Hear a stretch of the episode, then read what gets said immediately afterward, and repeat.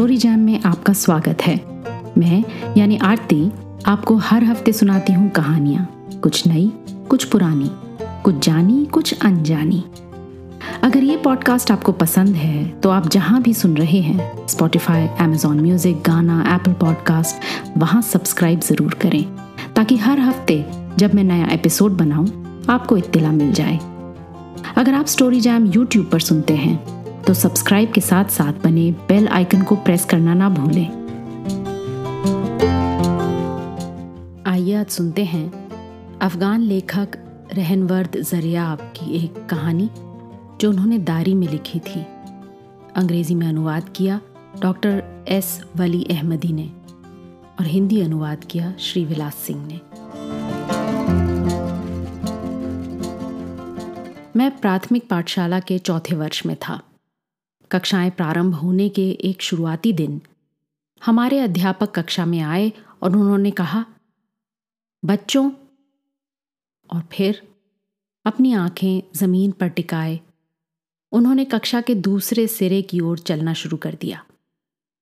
वो मानो फर्श पर रखी सलेटें गिन रहे थे। उस दौरान वे बहुत छोटे कद के लग रहे थे। वास्तव में हमारे अध्यापक काफ़ी छोटे कद के व्यक्ति थे।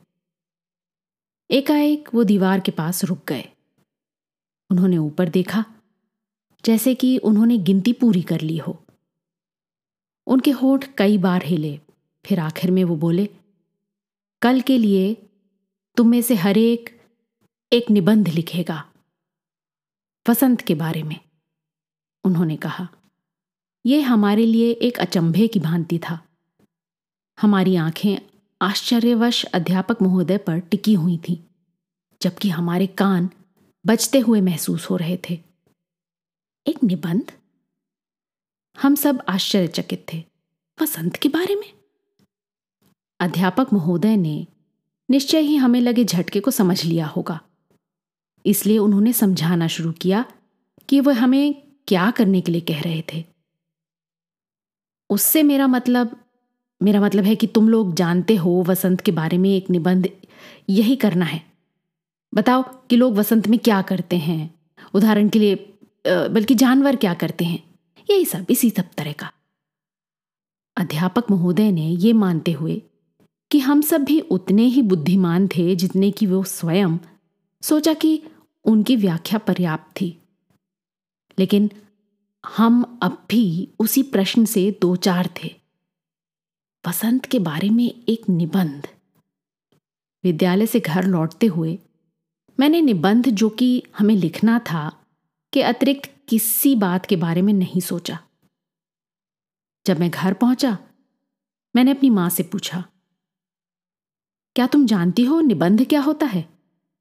मेरी माँ ने मेरी ओर आँखें फैला कर देखा और कहा, नहीं, मैं नहीं जानती कि यह क्या होता है। क्या तुमने आज ही सीखा है? मैंने इसे सीखा नहीं है, मैंने कहा। लेकिन मुझे एक लिखना है, मुझे एक निबंध लिखना है। दोपहर के भोजन के बाद मैंने लिखना शुरू किया। मेरा मतलब है कि मैंने कॉपी के सिरे पर लिखा, लेकिन फिर आगे जारी न रख सका। मुझे मालूम ही नहीं था कि क्या लिखना है। इसलिए मैं सोचता ही रहा, सोचता ही रहा, किंतु मेरे दिमाग में कुछ भी नहीं आया। अंततः मैं खिड़की के पास खड़ा हो गया और बाहर मैदान में देखने लगा। मैंने अपने बगीचे में एक पेड़ की डालियों पर गौरैयों को देखा। पत्तियों की हरी पृष्ठभूमि में गौरैया पीली दिख रही थी। मैंने अपनी मुर्गी को एक कोने में धूल में खेलते हुए देखा। मुर्गी मुझे नीले रंग की दिख रही थी। एक छोटी फाख्ता छत की कड़ियों के बीच घोंसला बना रही थी। नन्ही फाख्ता, मछली के आकार की एक पतंग जैसी दिख रही थी। फिर मैंने हमारी बिल्ली को देखा, जो धूप को नापसंद करती थी और दीवार के साय में लेटी थी। बिल्ली मुझे हरे रंग की दिख रही थी। मैं फिर अपने लिखने की कॉपी के पास आ गया। प्रश्न अब भी मेरे मस्तिष्क की दीवारों पर दबाव डाल रहा था। वसंत के बारे में एक निबंध।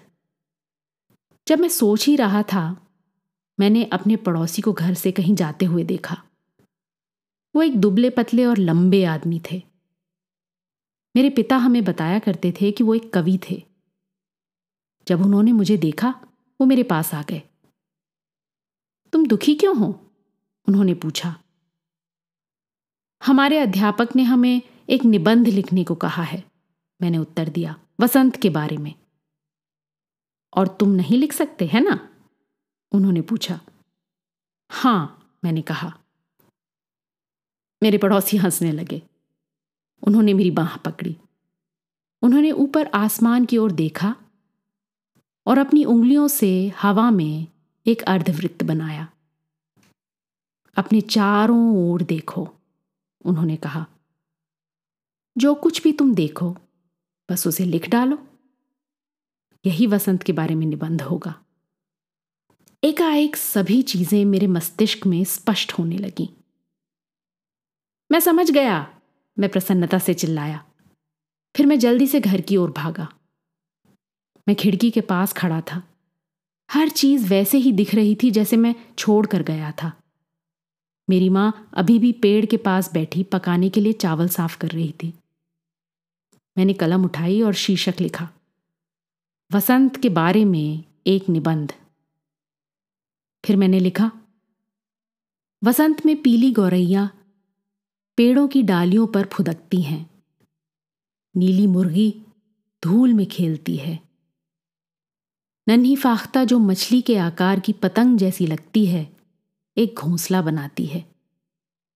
हरी बिल्ली धूप को नापसंद करती है, इसलिए दीवार के साय में सोती है। मेरी माँ पेड़ के नीचे बैठकर चावल साफ़ करती हैं। वसंत में आसमान साफ़ होता है।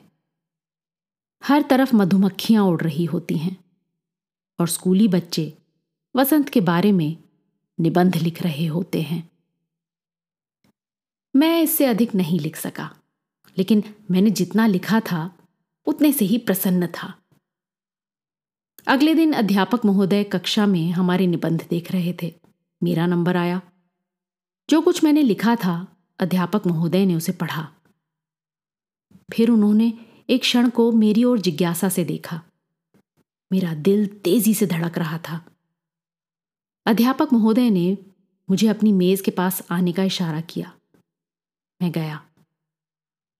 उन्होंने मेरी ओर बड़े आश्चर्य से देखा और कहा अपने अब्बा से कहो कि तुम्हें किसी डॉक्टर को दिखाएँ। क्यों सर? मैंने पूछा। तुम्हारी आँखें ठीक से काम करती नहीं लग रही हैं। उन्होंने जवाब दिया। बिल्कुल ठीक है सर, मैंने कहा। अच्छा फिर तुम्हें मालूम होना चाहिए कि गौरैया पीली नहीं होती, मुर्गी नीली नहीं होती और बिल्ली कभी भी हरे रंग की नहीं होती, कभी नहीं, समझे? उन्होंने कहा।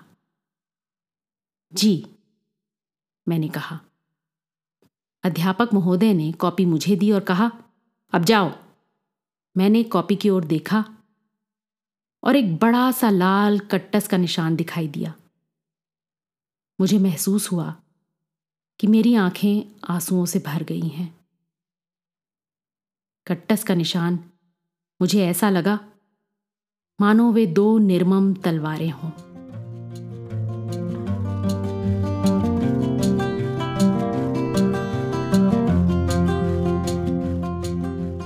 कहानी आपको कैसी लगी, अपने कमेंट्स ज़रूर लिखिएगा।